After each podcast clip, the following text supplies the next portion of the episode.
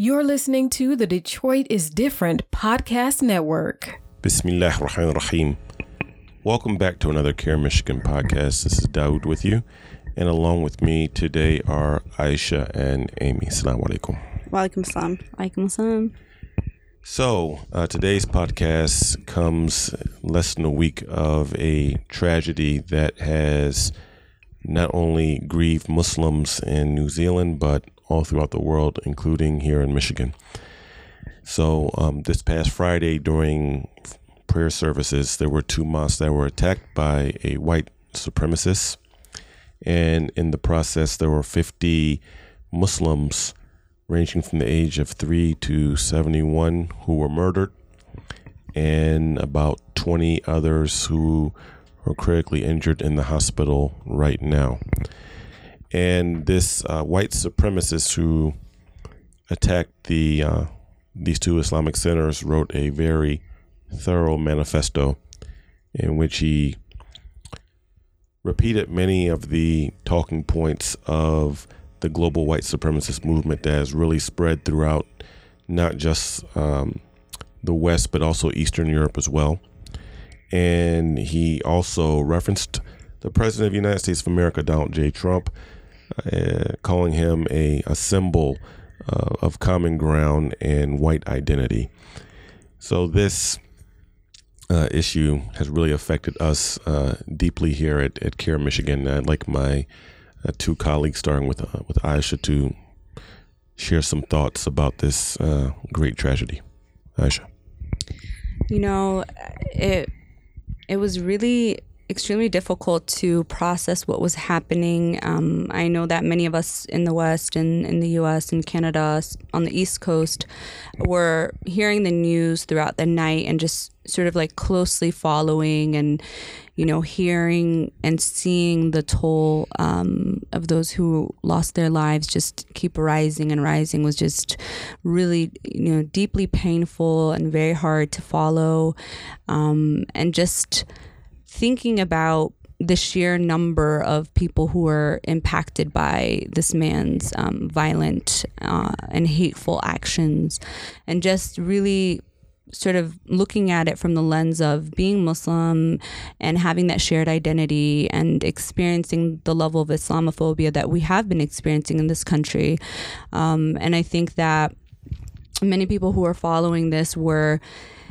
I would say not as shocked Uh, unfortunately, because I feel like we've come to a, a critical point where ever so often, you know, every couple of weeks there's a great tragedy. And our communities are being desensitized to the levels of violence that are happening against minorities, whether it be, you know, the mosque uh, with Muslims or uh, or the synagogue, um, Sikh temple, so on and so forth, black churches. Like we're seeing this more and more frequently, and although it deeply impacts us and, and it and it really resonates with many of us, it gets to a point where many are just desensitized. And i think that that comes from you know folks sharing the live streams and and really just becoming accustomed to normalizing black and brown bodies um, and normalizing this sort of violence against our communities.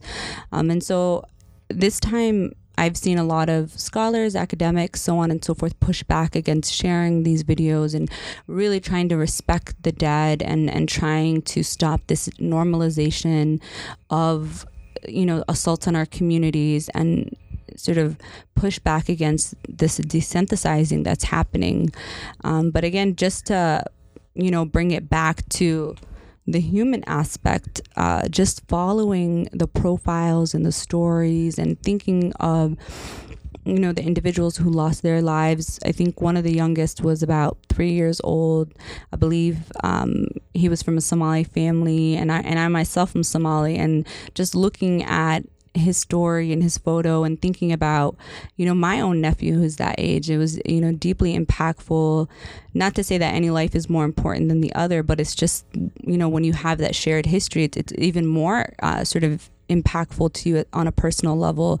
So it's just been processing a lot of that. And um, even though as an organizer activist, I've been deeply impacted by watching this and seeing my brothers and sisters lose their lives in such a violent manner, um, I understand that I also have to step forward and, uh, you know, step and create sort of a space for um, people in our community to be able to grieve and to be able to process and to be able to um, think about these issues.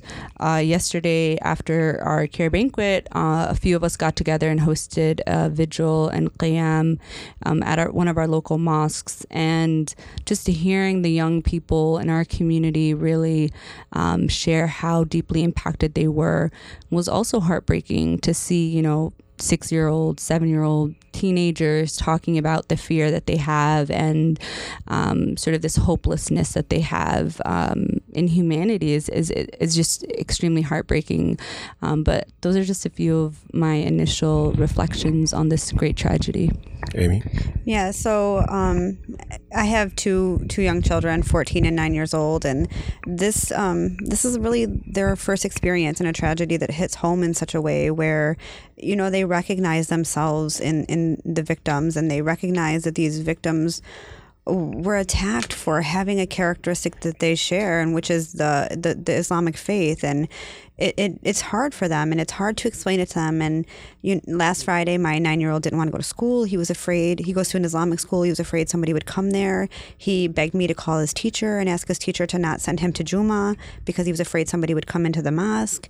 And we, I had to have a conversation with my nine year old about how we can't allow this violent individual to have all of the power, right?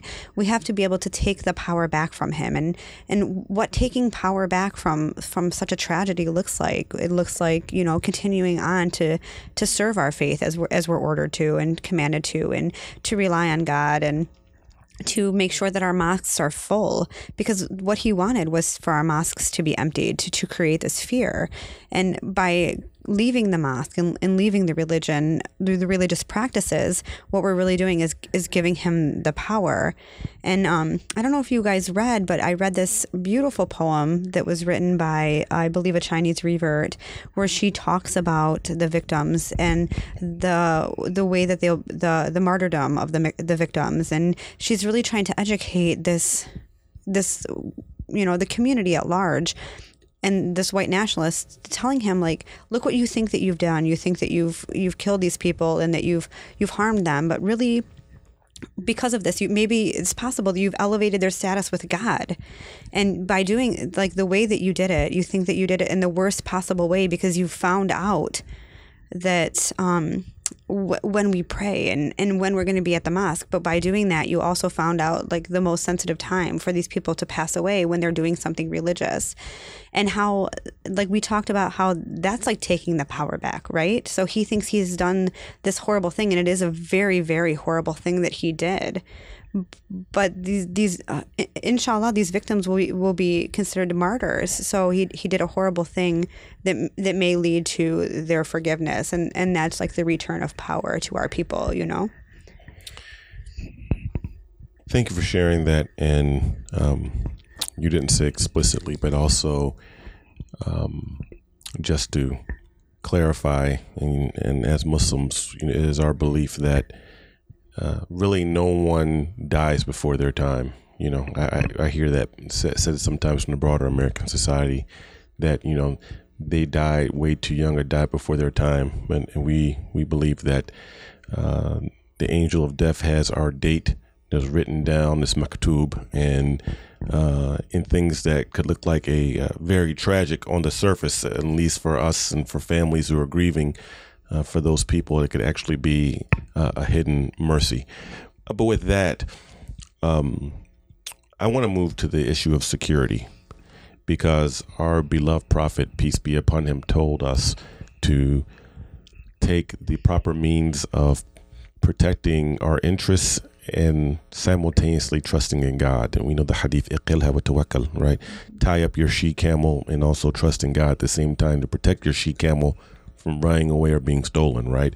So within that uh, context, we do know that uh, Islamic centers throughout the area have increased their own security.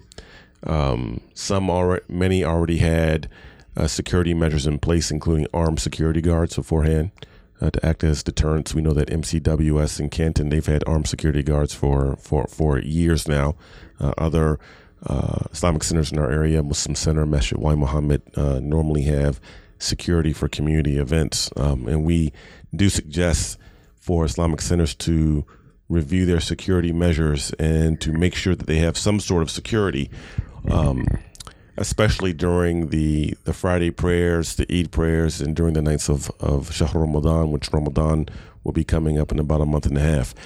But we'd also like to uh, discuss and bring something up that's probably a little more sensitive to some of the listeners, and that is there have been police departments as well as Homeland Security and the FBI have reached out to mosque, and we've seen some Muslim leaders praise the law enforcement entities for coming to the Muslim community to stepping up patrols, um, as uh, seeing this as something as a uh, a meritorious thing, whereas you know law enforcement should be doing their job anyway of protecting and serving the community, being uh, peace officers. But there is uh, this is a double edged sword, right? And uh, as far as on the one hand looking towards security from law enforcement, which they're not going to keep on uh, patrolling our our mosque in the same way. By the way, for those who are listening, they did it this past Friday. They may do another one or two, but they're not going to be at our mosque twenty four seven this way and patrolling having such a, a large. Um, they're going to they're they're going to subside doing what they're doing, and we need to uh, protect ourselves, but also how law enforcement has used tragic events or have used opportunities uh, that have taken place in the Baha'i society to try to develop relationships in our community for intelligence gathering and for um, cultivating informers within inside of our community. So, uh, Amy and I, I'd like both of you to speak on this, starting with you, um, Amy, to talk about how law enforcement, Homeland Security, FBI, um, as well as the Dearborn Police Department that's been involved and gotten funding from the Countering Violent Extremism program, how they've been involved in some very uh, problematic um, measures and issues within inside the, the Muslim community. Sure. So anytime we're inviting law enforcement into our community, it's like a double edged sword because we do have a, a, need for them. We have to rely on them to um, protect and serve our community in times of need. However, as we as we know, um, black and brown people are often over policed anyways. They're over patrolled, they're over policed um, in, in, America. So inviting law enforcement into our community could lead to some very unpleasant and unexpected consequences. For instance, un- unwanted and unwarranted interactions with law enforcement that could lead to criminalization, further criminalization of people in our community, further criminalization of the immigrants in our community um, who may or may not have uh, status in, in the United States. Um, specifically, problems with um, federal government law enforcement coming in. Um, federal government has been proactively, even before this event, um, coming into our community and offering to install security systems involve in, including cameras into our mas- masajid under the guise that they're helping us with security. But they're using they could use that conceivably also to gather information about who's frequenting the mosque. And we know through the work that we've done and through empirical data that Muslim communities are surveilled at a significantly higher rate by the federal government than, than other communities. And actually, we know that Dearborn, Michigan per capita has more people on the suspected terrorist watch list than any city in the United States of America, in which the Dearborn Police Department, as part of the Joint Terrorism Task Force, have been working hand in hand with the FBI uh, in, in, in through their CVE funding and their uh, and, and their relationship. And I I'm just reiterating this, uh, not saying that we're uh, nothing personal against the chief of police at Dearborn, which I've known for many years, even when he used to work with the Detroit Police Department. But it's just a uh, a reality relating to uh, that. It's nothing personal about any one particular officer or any FBI agents, but uh, we have the data as a civil rights organization that we just can't uh, we just can't take everything just as simply being g- goodwill without reminding community leaders that we have to be also on guard about the civil rights of our community, while at the same time we are concerned about our personal safety, and we can't give up our civil liberties or put our hands down or, or put our guards down uh, because we're in this moment of, of, of uh, anxiety right now. Um, uh, Asha, can you uh, give us some more comments because you're very familiar with, with CVE as well as the the usage of, of law enforcement to capitalize on these types of situations to try to cultivate informants while uh, people feel vulnerable. Absolutely. I echo some both of the comments uh, made by yourself and Amy on this topic. We've seen this time and time again. Um, when our community is impacted or extremely vulnerable, um, we'll see folks invite in law enforcement, and oftentimes it'll just be a continuation um, or an increase in the surveillance that the community has already been facing. Um, I grew up in Northern Virginia uh, for part of my childhood, and immediately following 9 11, you know, there were a lot of, you know, hate crimes and things of that nature against our community.